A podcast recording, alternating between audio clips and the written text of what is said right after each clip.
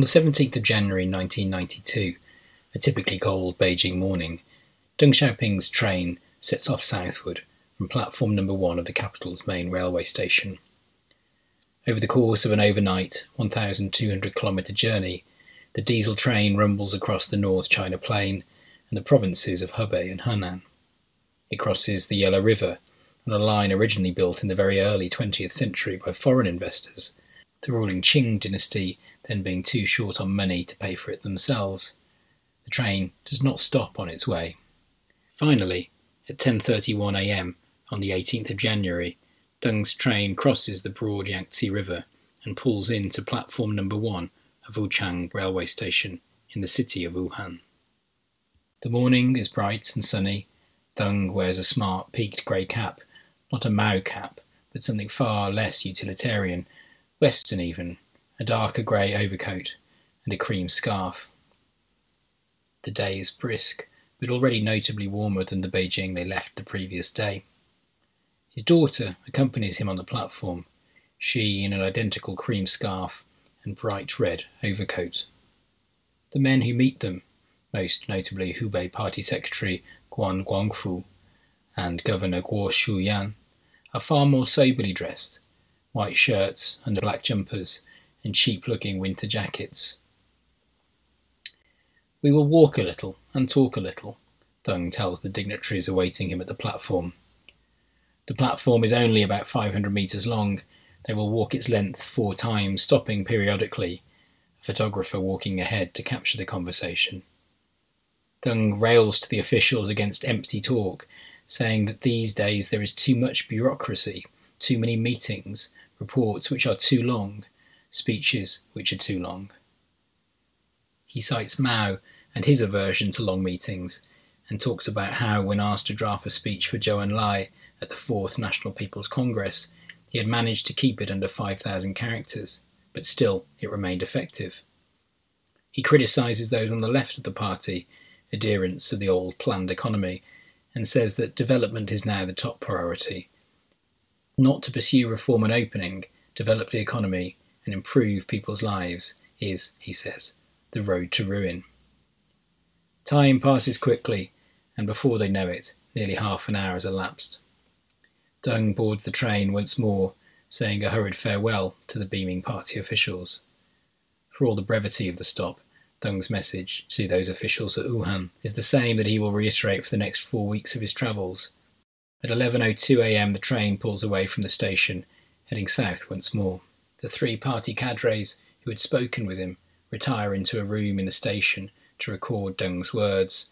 The transcript will be sent back to the officials in Beijing. The train was set for another overnight journey, only pausing briefly at Changsha railway station in Mao's home province of Hunan. Aside from that, it will be a slow 22 hours to the southern city of Shenzhen. This is the Southern Tour podcast and I'm your host, Jonathan Chatwin. For today's episode, we welcome Chris Courtney to talk about the city of Wuhan and its role in China's modern history. Chris is a social and environmental historian of modern China.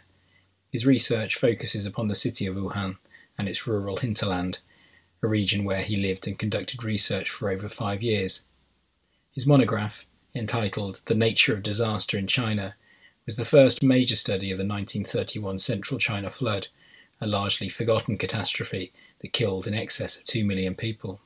His current research focuses on the problem of heat in modern Chinese cities, exploring how emergent technologies such as ice factories, electric fans, and air conditioning transformed the cultural and social landscape of Wuhan. So, welcome, Chris, first of all. Thank you. I thought we'd start by talking a bit about your personal relationship with the city. You lived there for a, a number of years, and I know you return still to, to do research. When was your first encounter with the city? So I, I moved there uh, in 2004 to be an English teacher, which I think is a fairly familiar trajectory for kind of this generation of scholars uh, from Britain who are studying China. So I, I, moved there in 2004, worked there for a few years as an English teacher, and I'd kind of work and then travel around China on the money that I'd, I'd earned. And then I went back to Manchester to do my um, master's and PhD, but I'd continue to go back.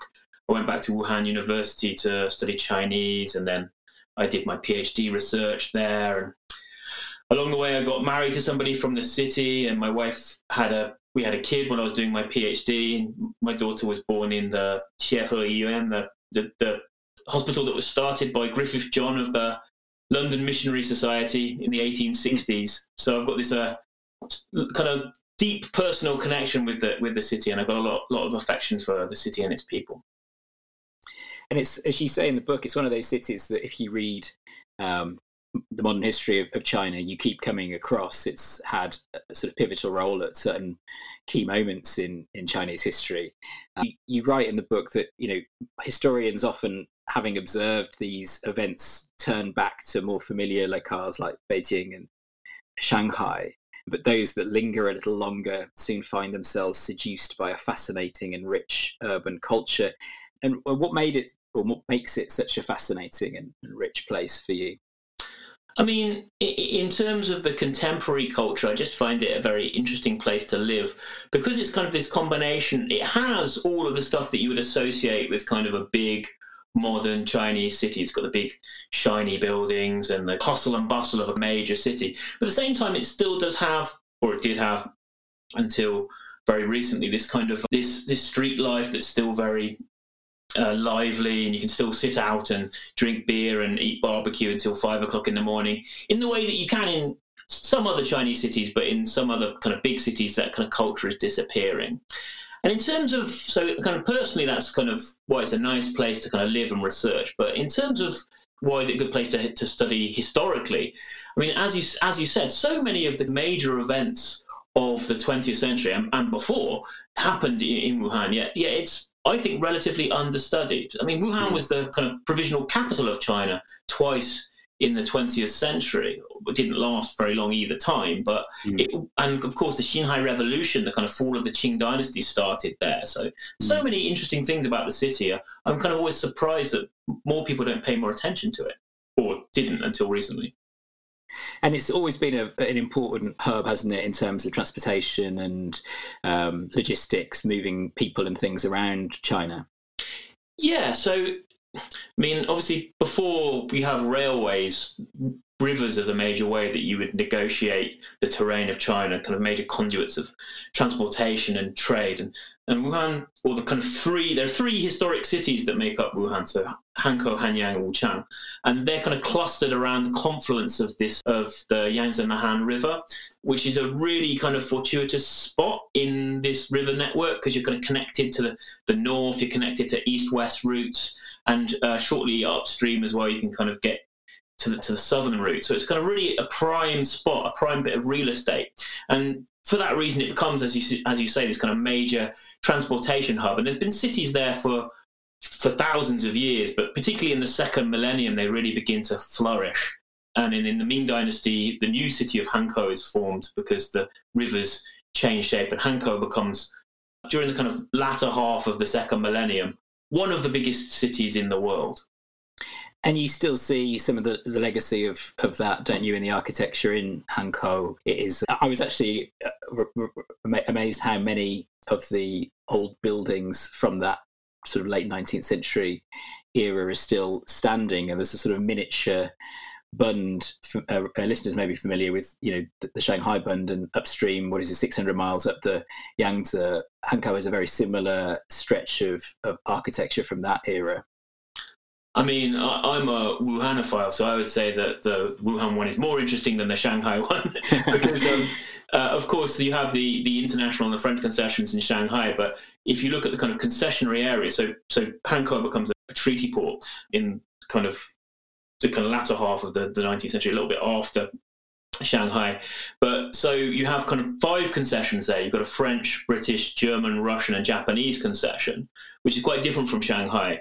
So they're all kind of in this line. So what you get is this kind of little mini version of each of these countries and their architecture some of which survive, some of which has been destroyed, all lined up against one another. So you have this kind of, you can still go there and see this kind of model German housing, and you go around mm. the corner and you have the kind of a, a, a, street that looks like some sort of Parisian street organization. Mm. yeah, it's a, it's a fascinating place.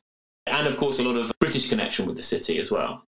So kind of cosmopolitan cosmopolitan city in the in the late 19th century. And this kind of british connection doesn't just necessarily mean british in the way we think about it now. It means that there were during that period a large number of indian people living there. There was sikh gurdwara. There was also kind of temples from burmese people. It was a, it was a really fascinating vibrant place during the late 19th century and early 20th century.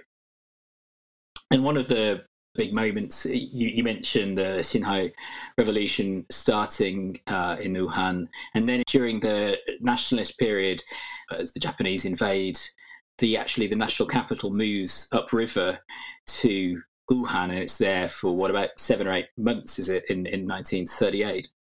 Yeah, so I mean, first of all, in 1927, it becomes a kind of provisional capital of nationalist China, of kind of one faction of the Kuomintang during their kind of northern expedition. And so there's this kind of factional battle between Wuhan and Nanjing. So you have this this moment where Wuhan looks like it might become the capital then. And then again, mm. in 1938, as you suggest, after the, the Japanese invade Nanjing, the capital moves up to Wuhan provisionally. And it's a really kind of flourishing moment in in the kind of resistance against the Japanese invasion. It's kind of one of these rare moments during modern Chinese history where the the Kuomintang and the, the Communist Party managed to get along a little bit, and there's this kind of Wuhan becomes a kind of global capital of anti-fascism for a brief moment. It's kind of after the fall of Madrid. It's seen as the kind of forefront, and you have all sorts of people going there. Christopher Isherwood goes there. Uh. Auden goes there with him, and all these photographers and and kind of uh, people who've been making all these cultural productions during the Spanish Civil War then go to Wuhan to see this kind of front line in the fight against fascism. Yeah, and, and Auden and Isherwood, they the, the book Journey to a War, which they write afterwards, it does talk about that the way that the eyes of the world have moved to Wuhan for this for this brief period of time, and I suppose in many ways that was the last time that the city had a, a global prominence until until 2020 when it's become a city that you know i was researching it the tail end of last year and, and doing some writing about it and you know my my family and friends who I talk about what I was doing had no idea where they'd never heard of it. And of course now everybody has heard of it. And I wondered how that felt after spending so many years of your life researching and working on the city that suddenly now everybody has an opinion on it. Everybody thinks they know something about it. Well, I, I, suppose the, the glib answer would be be careful what you wish for, right? So I spend a, I spend a long time trying to convince people that Wuhan's this really important global city, and yeah. then suddenly everybody is aware of this city's existence, but it's for it's for all the wrong reasons. Mm. Probably the, the kind of less facetious answer would be that for kind of me and my family, and much more so for uh, other people, the early 2020 was a really disturbing time because I think one of the things I think people have forgotten is that at the very beginning in January, people had no idea how lethal coronavirus was. So all mm. these hmm. people in Wuhan were facing it. They didn't know any of the kind of small reassurances that we've had. The fact that kind of the vast majority of people survived. The fact that it doesn't necessarily affect children so badly. People in mm. Wuhan didn't know that. And so they were kind of living in this terrifying epidemic that, for all they knew, initially it could be as lethal as Ebola. And they're mm. having to cope with all of this. And at the same time, they instantly become this kind of global pariah city with all this kind of wave of misinformation coming out about the way they live their lives and the way they eat their food. Mm-hmm. And so, as you suggest, for me, it was this was kind of a bizarre phase, just kind of as somebody who's lived and researched the city. But for people from Wuhan, all people from East Asia in, in kind of Europe and America faced this, this backlash of horrible racism targeting them. But for, for people from Wuhan in particular, they faced this racism outside China. They also faced a degree of discrimination within China. Mm. Uh, kind of regional discrimination within China. All the while, they're having to kind of worry about what's happening with all their friends and family back home. So it was a uh, it was a disturbing time. It still is a disturbing time, but that that period in particular was very disturbing it's interesting thinking about it in the context of of your book, you know, which is titled "The Nature of Disaster in China," and, and one of the things that it does in its early sections is spell out how many times Wuhan has faced uh, a different sort of disaster, which is which is flooding, and as you say, it, it sits on the intersection of, of two rivers. Could you talk a little bit about Wuhan's experience with that sort of disaster and why 1931 is the the year of the flood that you you spend you know the book exploring why was 1931 so different in terms of its human impact yes i mean this this whole region of the world has faced flooding for a long time period of time and, but, but i mean what is flooding flooding is a kind of in this region is a natural hydrological fluctuation that over human action has been exacerbated. It's kind of um, the engineering of the river by various dikes, embankments, and these types of things over the course of millennia have created the possibility for human beings to live on this very fertile kind of floodplain region, but they've also created the possibility that every once in a while this region will suffer kind of catastrophic flooding. So China's, I mean, Hubei province, the middle and lower Yangtze region, um, in general, uh, suffers from flooding throughout history. And they cope with it in various ways. But what happens really is during a particular m- moment of history, this region is, its kind of traditional ways of coping with these calamitous events are destroyed by often non-environmental kind of socio-economic factors which which lead to kind of a series of very dangerous and destructive floods really beginning i mean 1788 would be a, a big one so but then picking up during the 19th century uh, you have this kind of sequence of kind of very very destructive floods and that's really kind of marking the deterioration of the qing dynasty's capacity to uh, firstly, control rivers through engineering, and secondly, ameliorate the consequences of flooding through providing uh, relief. And then what you have is this continues into the 20th century. Uh, you kind of have low level flooding various years building up to 1931. And then in 1931, you have this huge flood that it's not just in the Yangtze River, it's all throughout China that year all the way from kind of Heilongjiang down to the, the Pearl River, all from Sichuan to, to, to the coast. It's, it's a massive, massive flood that happens that year. But it happens to culminate at the same time that China is incredibly vulnerable because of the various wars and economic deterioration that's happened during the first half of the 20th century. So in 1931, you have this, this flood that, that affects something like 50 million people. It's it's it's the size of England and half of Scotland in one of the most populous regions in the world. It affects 50 million people, and of that, possibly more than 2 million people die, the vast majority from famine and disease that comes in the aftermath of the disaster.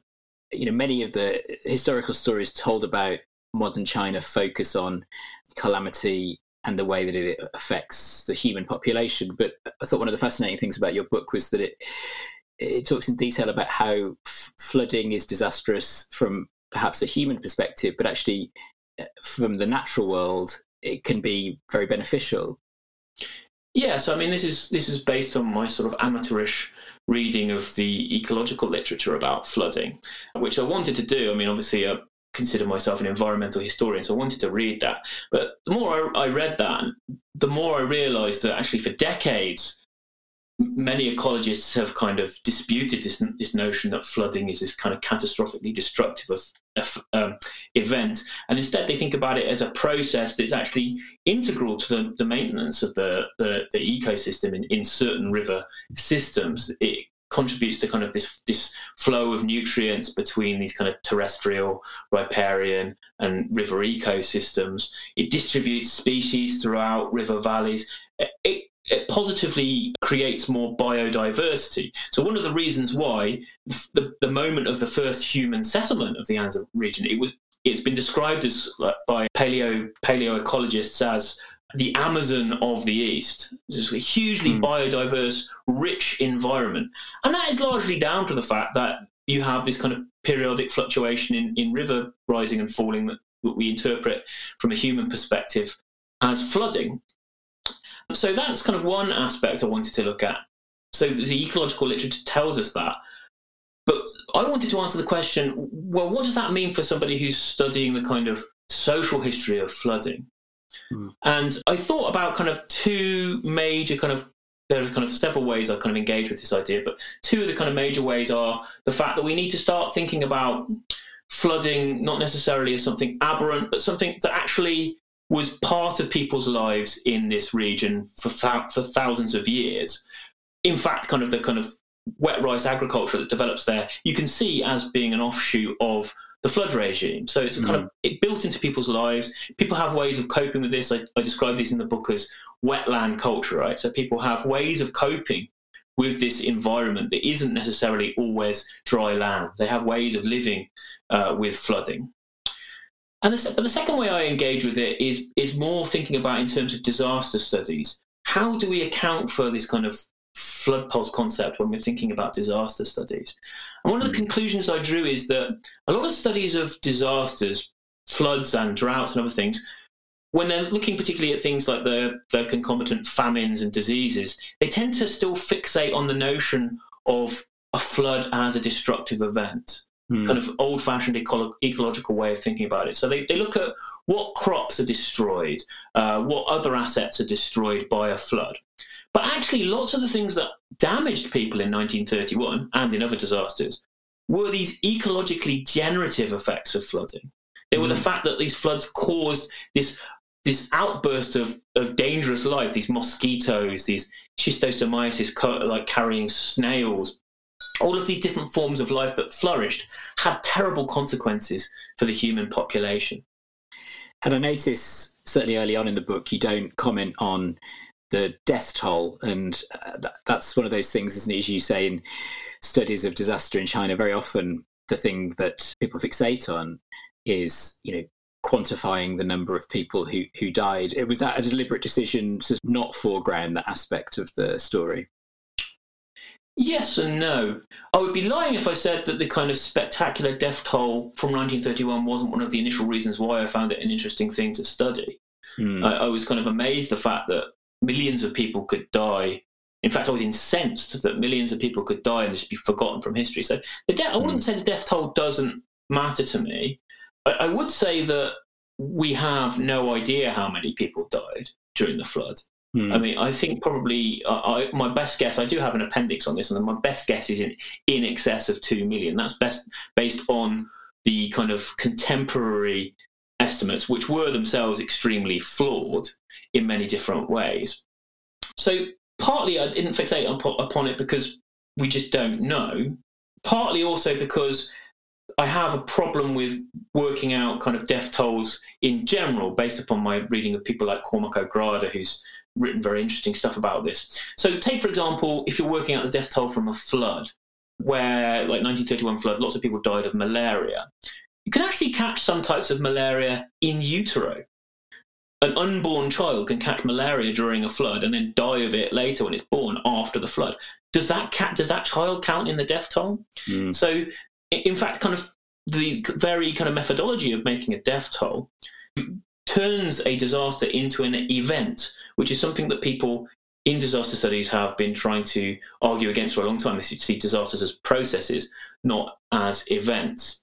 So death tolls are problematic, but at the same time, they are also like what the public is interested in when they when they study disasters. I mean, the 1931 flood is on all these kind of internet lists of the top deadliest disasters of all time. So. Yeah. Um, yeah, it, you have to, to a certain extent, acquiesce to that to that desire and the, the public re, the public interest.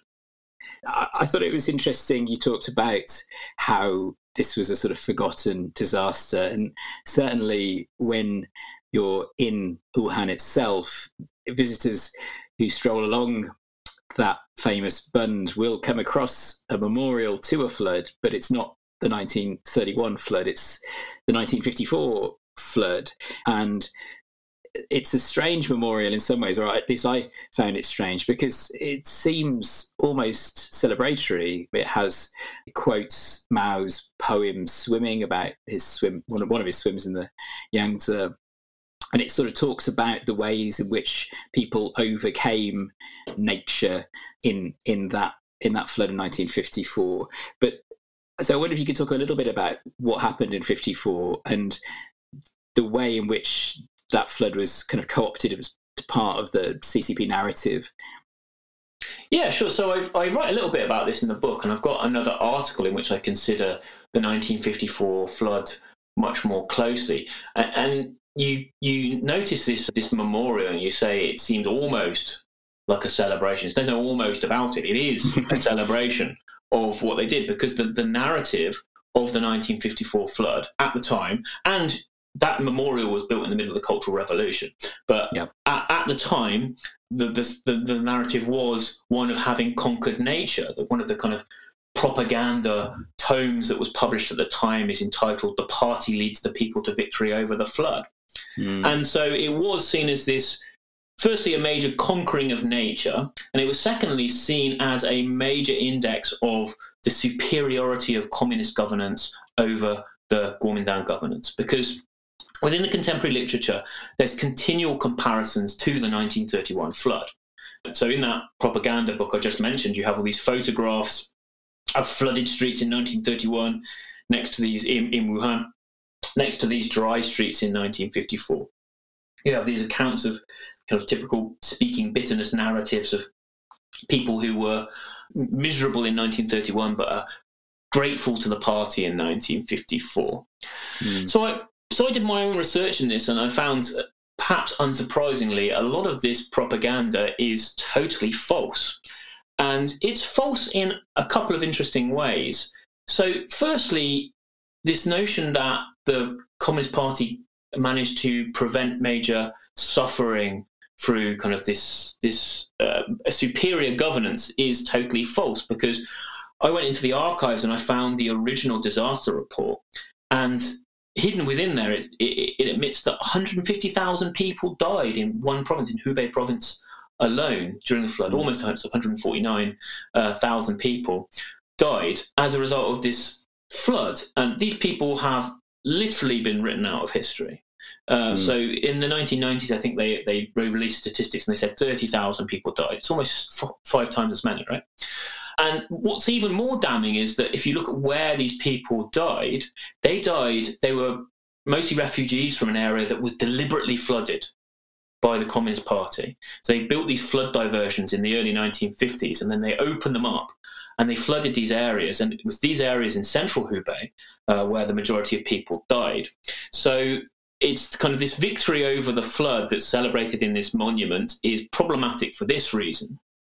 Obviously, all these people dying. It's also so part of this kind of victory over the flood is based upon the fact that they managed to save Wuhan from flooding. And of course, Wuhan being a kind of industrial uh, and economic center, it was vitally important to prevent it. And it is the, the language at the time was, of course, the, the tremendous self sacrifice of the country, countryside people, as if mm. when somebody opens a floodgate on top of you, you've sacrificed yourself. Mm. Um, mm. This is also based upon, if not necessarily a lie, a kind of distortion of the truth. Because whilst Hankou and Wuchang were not flooded, the two of the historic cities that make up Wuhan were not flooded, the city of Hanyang, the, the third city in Wuhan, in, in Wuhan, was. And I've spent time kind of interviewing people who lived for months as refugees in the city uh, as a result of the 1954 flood. But just contemporary um, propaganda accounts just totally ignore Hanyang uh, because, of course, it doesn't fit into their convenient narrative. So, yeah, the 1954 flood was by no means the triumph that it is claimed to be today. And in terms of the contemporary historiography now, has there been any any change? Is it something that is written about in today's China. I read all the Chinese stuff I could find about the 1954 flood, which was minimal before I wrote yeah. the article. I haven't I haven't gone back and revisited it since I published the article, but my strong suspicion would be no. Um, I mean, for, for, good reason. I mean, we can't hold this against our Chinese academic colleagues. They just they can't publish that kind of stuff. No. I mean, did have conversations with numerous people during that who would kind of hushed tones. They would say, "Yes, something terrible happened that year." But yeah. also, it's interesting to note, and this is something we need to think about when we're kind of kind of looking at these periods. The propaganda did, to a certain extent, work. Mm. So even these people, the people I interviewed who were refugees, many of them think that the government did a great job. And in fact, you can argue in some respects in, in Wuhan, they did do a pretty good job. They, they said that whilst being refugees, they had more food than they did when they were ordinarily living their lives. And they mm. remember the period after the flood as this kind of period of plenty because not only was the government giving them food, but there's all these fish everywhere that you can go and get out of all these puddles. and they had a great time. Obviously, that they didn't know what was going on in the countryside because the flow of information was uh, so distorted. So, mm. to a certain extent, unless I had found that document in, in the archives, unless I'd found that document which kind of detailed the amount of people who died, I probably would have written something relatively positive about mm. the 1954 flood. Of course, I had interviewed people in the countryside who had much worse times and they were kind of starving during the flood and these, these types of these types of things. But it, it really goes to show kind of how effective propaganda and the control of information can be over the study of history. Mm. It's interesting on that obelisk that stands on the Bund that the one of the inscriptions is from Mao's. You know, in a way, you couldn't think of anything more tone deaf than having a poem which is called "Swimming" on a flood memorial. Uh, and I was thinking about that in the context of you talking about the CCP liking these narratives that you know not just in terms of the 54 flood but of conquering nature. And of course one of the things that he mentions in that poem is the idea of building a great dam upstream to control the flow which i mean he wouldn't see completed but but you know was subsequently completed the three gorges dam. And i wondered if, if we could talk a little bit about the effect that that has had on Wuhan. As we speak at the, the beginning of July, the city is currently, at least parts of it, underwater. And there are a, a number of people very worried about the, uh, uh the rainfall this year. What effect did the construction of the Three Gorges Dam have, and, and how successful has it been, or not, as the case may be, in controlling um, the flooding further downstream? Yeah, sure. So, if I may, I, I, want to kind of go back to something you said at the beginning of that, which was that this this this notion of human beings having to control nature was a was obviously was a major part of kind of the Maoist environmental policy. It was also a major part of environmental policy for pretty much every regime that governed the Yangtze River from the late 19th century until up until kind of the post Mao era when they built the post Deng era when they built the dam. Mm. So it's, it's an, something I'm always keen to point out is the fact that people say or often point out that that Sun Yat Sen was the person who ha, uh, kind mm. of hmm. designed the dam, but kind of British engineers also said a dam would be a good idea uh, in the early 20th century, as did American mm-hmm. uh, consultant engineers, as did the Japanese, as did the Kuomintang later, as did the the kind of the Maoist regime, and as did the regimes later in the 20th century. So I, I, I always kind of just for point of accuracy, always want to kind of push back against this notion. This is necessarily just this kind of this expression of kind of totalitarian communist mm. dominance over over the environment, which it was, but just to kind of remind people that this falls within a pattern that's found throughout kind of high modernist thinking about the environment. Sorry, so that's the first little uh, little part. So coming back to what you're saying about what effect has it had on Wuhan, and so you mentioned the flooding. Well, of course, Wuhan hasn't stopped flooding since they built the dam. As you say, as we speak at the moment in July, there are kind of floods in this region. Of course, we do have to realise that there are different types of floods. So, waterlogging, localised flooding from lakes or uh, these kind of ghost lakes that used to exist in this region is one type of flooding. These kind of major floods, the ones that happened in 1931, the ones that happened in 1945, sorry, 54, are the kind of major river floods that break through the dikes that run along the side of the, the river and kind of flood huge, vast territories. We haven't had these kind of major catastrophic floods. The last big one was in 1998. So yeah, we still have flooding, but I mean, it goes to show that the dam was never a solution for the entire problem of flooding. It was never going to tackle flooding, although it may have potentially uh, tackled the this kind of major river flooding that mm. that we see. Hopefully, I mean, of course, the the terrifying prospect is the fact that if the dam failed, then you would have kind of a worse kind of flood than the region had ever experienced. Um, mm. You have this kind of engineered disaster. Of course, dams have collapsed in China before, mm. 1975 being the a very famous example. Mm. Um, but yeah, so I mean, uh, hopefully that's happened. I don't think there are any indications that that is imminently going to happen anytime anytime soon. So we, we certainly hope that that won't happen.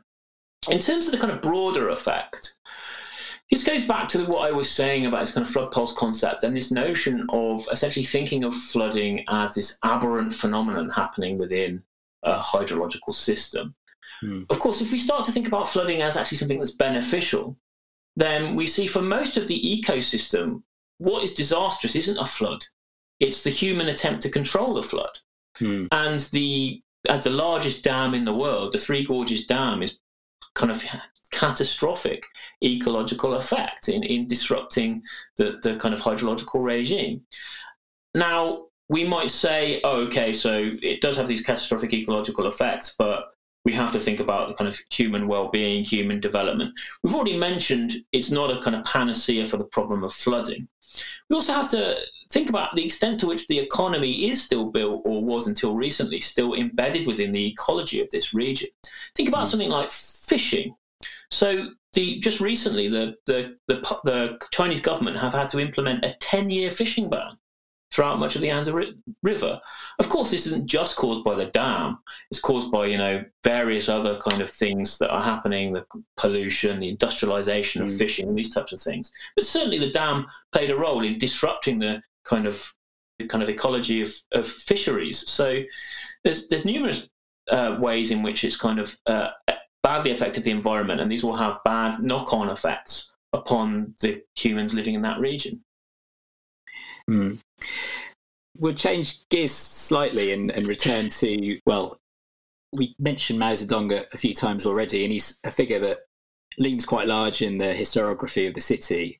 There is a small museum at the house where he lived in in 1927, which itemizes the number of times he visited and also the number of times that he swam in the river there, and of course there is the most famous of those, which which is memorialised not far away from that obelisk we were talking about, the date of his swim, just before the Cultural Revolution in 1966, and I was in Wuhan on the trail of Deng Xiaoping, and you know everywhere I turned, almost there were reminders of of Mao. How central is is his story and, and those visits to the kind of contemporary history of, of Wuhan? So, I mean, of course, he's remains incredibly popular with, with, with lots of people in, in the in the city, and his presence is certainly dominant in, in certain regions. You still, I think, there's probably more kind of Mao statues and stuff like that, that than you would find in some other regions of China still surviving. Of course, it depends if you're thinking about the history or the historical memory. Because mm. in the actual the actual history, Mao has a, a, somewhat ambiguous position within a lot of the things that happen in Wuhan. So, for example, in the 1920s, it's not Mao who's leading these kind of big nationalist, uh, sorry, communist uprisings, these trade union uprisings against the kind of British concession in these regions. It, it's, it's Mao's rival Li Lisan. Mm. So he actually wasn't as involved and central to the kind of stuff that's happening in the 1920s, even as you, you suggest, there's kind of museums memorializing that kind of stuff that was happening back mm. then. Uh, of course, being from Hunan, he's I mean, a different province, but it's the neighboring province. I think it, there's a certain affiliation in that whole region with kind of the with with Mao and his his kind of legacy, much, much more so than other leaders. Like, for example, Deng Xiaoping wouldn't be as popular as Mao in that particular region. And mm. he's obviously, as you suggest, he he he seemed to choose the the city to have these kind of um, little pieces of political theatre, like his swim in 1966, where he's trying to kind of um, prove his virility, right? So he's been mm, he's been his power had declined, and then he's trying to kind of prove that he still is a strong leader and physical physical fitness, of course, having been a, a big part of the kind of mm. his mentality since he's he's writing in very early on about kind of physical education and these types of things. Mm. Interestingly, actually, recently one of my students um, here in, in Durham University, she was writing a dissertation. It's Emma Chalmers, just to give her the name the name check. She was writing a dissertation about kind of British representations of the Maoist period. Mm. And so she found out that during this during this era, lots of foreign newspapers were actually saying that just prior to 1966 that, that Mao was dead. So right they they believed that he hadn't been seen in public for a long time. So there were all these rumors circulating outside China that he'd actually died. So I, I wondered, I mean, it's, it's, pure speculation whether or not swimming in the Yangtze might also have been a kind of a way of proving that he was uh, still fighting fit. well, I mean, it, the his his swimming records in the river are something to behold. I think the the record was 1961. So uh, in 1961, apparently he managed 12 kilometres in just 40 minutes. in 1966, he was a bit slower, so he was in for an hour and five minutes and managed 15 kilometres in that time, according to the official history in the museum in, in Wuhan. And there's been lots of, you know, justifiably um, satirical commentary on that. So the other kind of conspiracy theory, I, I, don't know if there's any truth in this, is is that if you look at the the kind of video and photographs uh, he, that were taken when he was doing this swim, he's suspiciously high in the water, and some people have suggested that there are kind of frogmen underneath him holding his legs.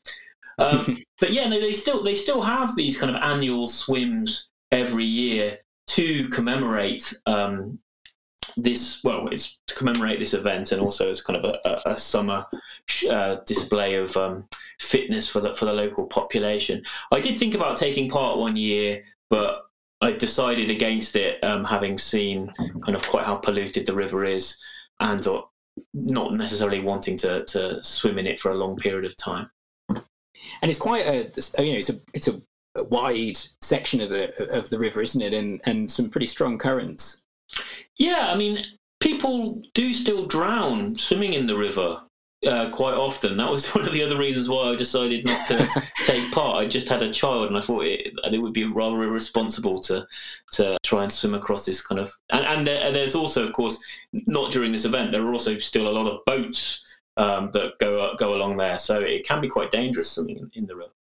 Mm, I mean, one of the reasons you might be tempted, having visited in the summer last year myself, is because Wuhan is just so hot in the summer and, and is famously known as one of the either three or four furnaces, depending on, on how you define them, in China, the sort of really hot cities, along with Chongqing and, and Nanjing. And I know you've been working on this subject, how heat has been sort of managed and, and the impact it's had and I thought it was a really interesting way of thinking about history, and and it's something that we, you know, as I've travelled through China in the summer, I've often wondered about the ways in which systems of managing that have altered urban spaces and just life generally in China. So, could you talk a little bit about your research in that area and, and what form that's going to take? Sure, yeah. So I've, I already started. Obviously, at the moment, this research is suspended, as much research throughout the world is. But mm. um, so it's it's based upon both kind of archival and documentary research, but but largely on oral histories, looking at how the city of Wuhan has coped with the problem, or how the population of the city of Wuhan have coped with living in this extreme temperature from roughly the 1920s till about the present day. And there's um, a couple of reasons that I'm really interested in, in looking at this. The first is in environmental history, I think this is a very much understudied aspect. You think about how many how much attention we pay to other aspects of climate and meteorology, but but yet we kind of write about histories of places as if they're thermally neutral, as mm-hmm. if the kind of punishing heat that can literally drive you from your field into the shade uh, mm. or kind of kill you as if mm. as if this heat isn't a consideration that we even need to think about. I think it's probably partly due to the kind of temperate bias of the people who write history, right? They, mm. they often have to contend with this kind of sometimes killer heat. So I'm interested in it as an environmental phenomenon. I'm also interested in it as a phenomenon of environmental change because mm. the urban areas throughout the world have been getting hotter, particularly over the last century, due to this urban heat island effect. So mm. urban urban areas generally tend to be hotter than their rural hinterlands. But some of the kind of changes to urban morphology and technology that have happened over the course of the last century have really had dramatic effects, like the covering of green spaces with concrete, the overuse of mm. air conditioning, all of mm. these kind of factors, many of them which incidentally in China you can trace back to the era of Deng Xiaoping, the your person who you're pursuing in your in your current project. Although of course many of them also predate him. So that's one aspect is looking at this kind of actual pressing environmental problem in historical context. And the second reason I'm really interested in heat is because I think it's a very interesting prism to look at the social and political history of Wuhan and China more generally in a way that decenters the party from politics.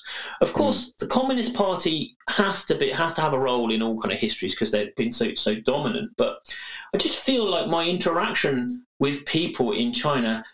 They, they aren't always talking about these kind of campaigns, about these kind of politics that we think about, even in kind of the, the social history of, of these of these periods. And when we go there as researchers and we presuppose, so what was your life like living through such and such a movement, the Great Leap mm. Forward or the Cultural Revolution, then people mm. will give you that kind of packaged answer. But if you ask people questions such as, how did you cope with living in extreme heat when you were mm. young? They'll tell you all these other nuances and daily aspects of their lives that don't normally come up, these kind of everyday social histories that are, in fact, incredibly political because mm. the ways that people have coped with heat over time have reflected the prevailing economic, technological, and social uh, atmosphere at the time. So, to give you one example, so one kind of, I guess, one of the grand narratives of, of my book is this shift from a period in which, during the kind of the Maoist era, everybody would sleep outside during the summer and this kind of collectivist ethos. You know, everyone was sleeping outside. They, they would tell each other stories. Everyone would eat together, and it's remembered very nostalgically. Or I'm sure people are forgetting all the mosquitoes and the kind of uh, discomforts there were. Mm. And then you have this process whereby gradually you have fans and then and then air conditioning, kind of helps to kind of precipitate this privatization of of mm. space and this gradual withdrawal of people into their own apartments. So I think it's kind of uh, an interesting metaphor to think about the kind of broader changes that have happened in China and the, the changing social and economic dynamics. And, and how recently, obviously now, you know, in Chinese cities, air conditioning is ubiquitous, and somewhere like Wuhan feels absolutely essential uh, to living there during the summer months. But uh, how recent a phenomenon is that, you know, being being something that ordinary people had access to. So, kind of, you have these stages that happen throughout the 1980s and 1990s. 1980s is more, I mean, people had had them before, but electronic fans come in a lot mm. more. More people have very many electronic fans, and refrigeration, home refrigeration, is a massive, mm. massive change in the way that people live their lives. Of course, that has because of the the gendered burden of shopping and these and food preparation, this has a massive impact upon the way that people are able, women in particular, are able to participate in the workforce and these types of things. So we have all these changes that happen in the 80s. Air conditioning more, I mean, some of it, I believe, starts to happen in the, the 1980s. If you have kind of the ability to buy imported, generally Japanese goods in mm. the 1980s, but mostly in the 1990s, it takes off and becomes one of the kind of major things. And now, of course, an air conditioning unit is considered one of the major. Like if you're getting married in China yeah. and you have to kind of kit out the entire house, generally in, in Wuhan, this would be the job of the groom's family. Then providing an air conditioning unit it, as part of the house is is kind of very standard, basic thing you have to do. Nowadays, it often in, involves also kind of saying that you have a car if, for, for the wealthier mm. people. But mm. certainly in the 1990s and early 2000s, air conditioning unit was kind of the base level for kind of providing people with a comfortable domestic setting before marriage.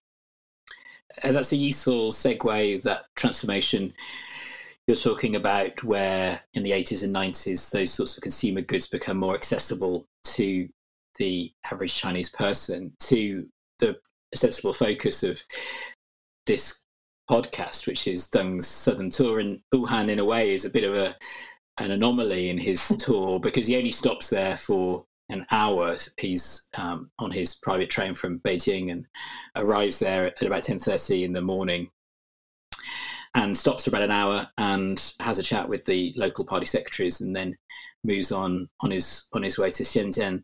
I mean, I know you've uh, been undertaking oral history in the city, and I wonder what the people who remember that era, what their memories and thoughts on Deng Xiaoping are, perhaps versus Mao, who, as we've said, is, is so central in, in the city's memory. Yeah, I mean, this this wasn't a, explicitly a question that I had asked, so I wouldn't I wouldn't want to uh, claim that I knew kind of a representative amount about how people think about these two leaders. But I would say something that has come up in my research that some people have mentioned is kind of some people dislike Deng Xiaoping intensely in the city. And this is largely, if you have to think about the kind of the industrial heritage of the city. So d- during the Maoist era, this becomes one of the kind of major industry, well, it had been an industrial center before the Maoist era. It kind of is rehabilitated and the industrial sector grows during the Maoist era. And of course, urban industrial workers were a relatively privileged class hmm. during the Maoist era, and certainly in comparison to people living in rural areas. And so you have all these people who had been, by relative standards, doing fairly well. A lot of them bought into the kind of collectivist ethos that I was just describing in terms of they they were poor. I mean, one thing people will say in the city all the time is, we at that time we were poor, but we were all poor together. And they will also say we were all hot, but we we're all hot together about sleeping outside. So, I mean, no doubt there's a huge amount of nostalgia about this. But then what happens in the 1980s is you have this bifurcation. You do have this kind of massive growth in the capacity of people to access consumer goods, as you were just mentioning. This kind of this economic transformation. People begin to get um, luxury goods, not just mm. refrigerators and fans, things like televisions and the kind of more accessible types of food, these types of things. However, at the same time, job security is is challenged by these economic reforms, particularly the kind of closure of the kind of state enterprises, which which mean that the, this kind of relatively privileged position of the urban worker is challenged somewhat, and many people lost their jobs. I know mm. some of the older people who I've interviewed lost their jobs during this particular period, and so that's why they don't like Deng Xiaoping. They associate him with factory closures and, and these types of things. Yeah, sorry, Karen. No, I just it's an interesting point in a way. I, I mentioned Wuhan being an anomaly in his tour, and part of the reason, as you say, that it's anomalous is because the other destinations were coastal special economic zones on the whole, and uh, the transformation that that took place, had taken place, and took place after '92, has meant that he is generally thought of incredibly positive. I mean, it's very hard in somewhere like Shenzhen to find somebody saying a, a bad word about about Deng. Uh, that's because um, Shenzhen has so few old people. Well, that's true, of course. And there are very few people who are who are from Shenzhen. You know, originally still living there. Of course, it's a city of of people that, that people have migrated to over over over the years. But I thought it was interesting, you know, that idea of the identity of the city. Now, I think, obviously, to come back to where we started in a way, which is the modern international perception of of Wuhan.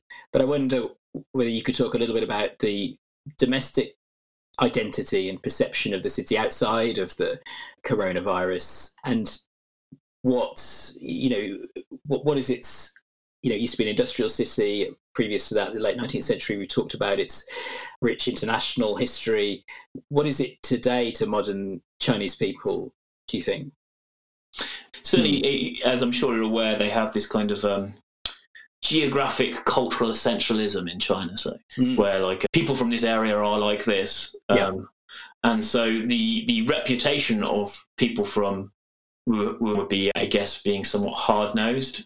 Hubei people are the Jiutouniao, right? They're the, the, the Mm. nine-headed birds. Kind of is this re- reputation for being hard-nosed, loud. Part of the reputation is to a certain extent true. It's a pretty loud place, but yeah, I guess it's it's all it's also.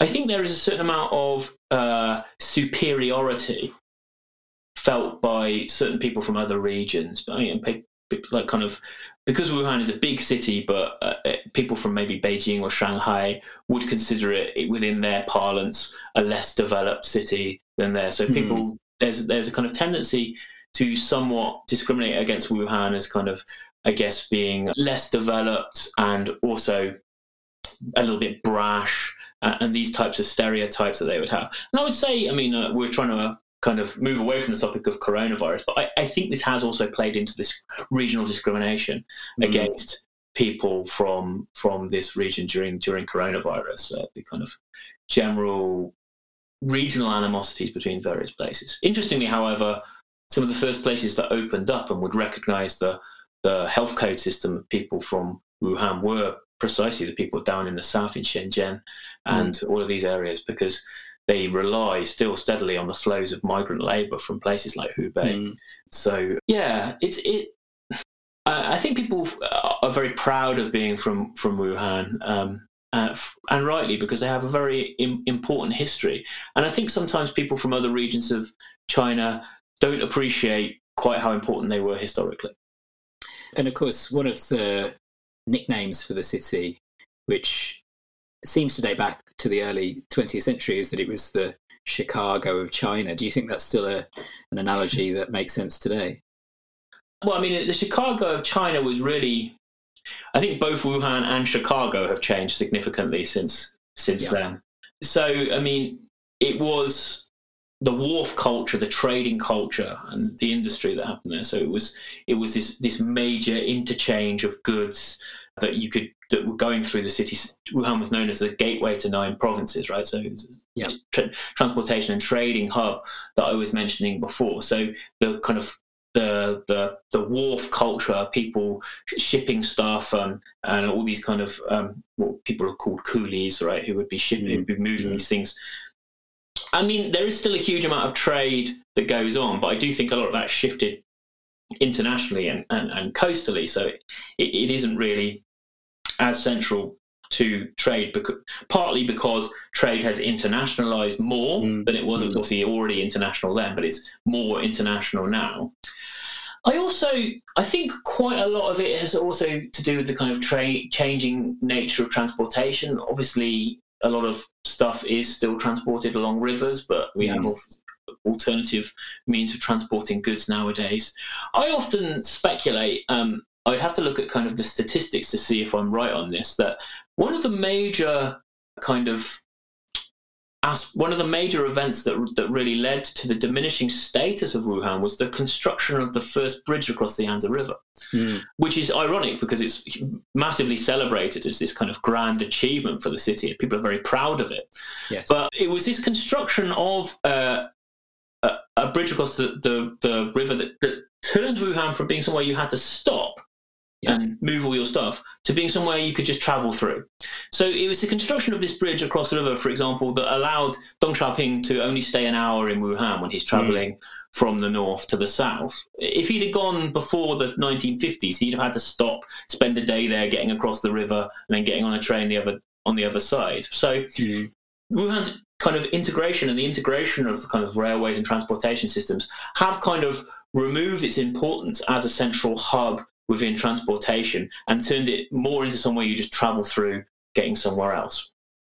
and that's the fascinating part of its history. It was celebrated. It was completed in 1957, I think, and you know was was celebrated as you say as a great engineering achievement, and is still one of the icons of the city if you go and visit. Hmm. Yeah, I, I interviewed some of the people who built it last summer. Actually, uh, they built got workers to come in from throughout throughout China to kind of participate in this construction project, and many of them still live in the same neighborhood that they did that was built for them when they were building the bridge. Presumably, they they built during the winter rather than the summer. I think they built. Um, I, I, I would have to check that, but I'm pretty sure they built all year round. Did they? Yeah. Yeah, and it's quite common, wasn't it, to have those big engineering products uh, projects where you would get workers from sort of all over China to come and contribute to this great sort of communist engineering feat. Yeah, um, uh, obviously much more so later in the in the Maoist era period that Covell Meyskens has just written a very interesting book about. Mm. Mm. Great. And when will we see your book about heat? Well, let's wait and see when I'm able to resume doing my re- my research again. Yes. I've obviously done initial research. I still have quite a lot to do. I should say this is part of a kind of broader project I've got with some some colleagues at and that kind of the funding from the Singaporean government. And so we're working with people in Singapore. We've got colleagues in Hong Kong, colleagues in New Delhi, all kind of looking at this problem of urban heat. So Mm. there will be hopefully articles and possibly comparative articles between places like New Delhi and Wuhan coming out, and then eventually the book in a couple of years. Fantastic. Well, we'll we'll look forward to that. And thanks for joining us today, Chris. Thanks very much. Thanks for joining us for this episode of the Southern Tour podcast. Next time on the Southern Tour, we welcome Juan Du, author of The Shenzhen Experiment, to discuss the myths and realities and the remarkable rise of China's so called instant city.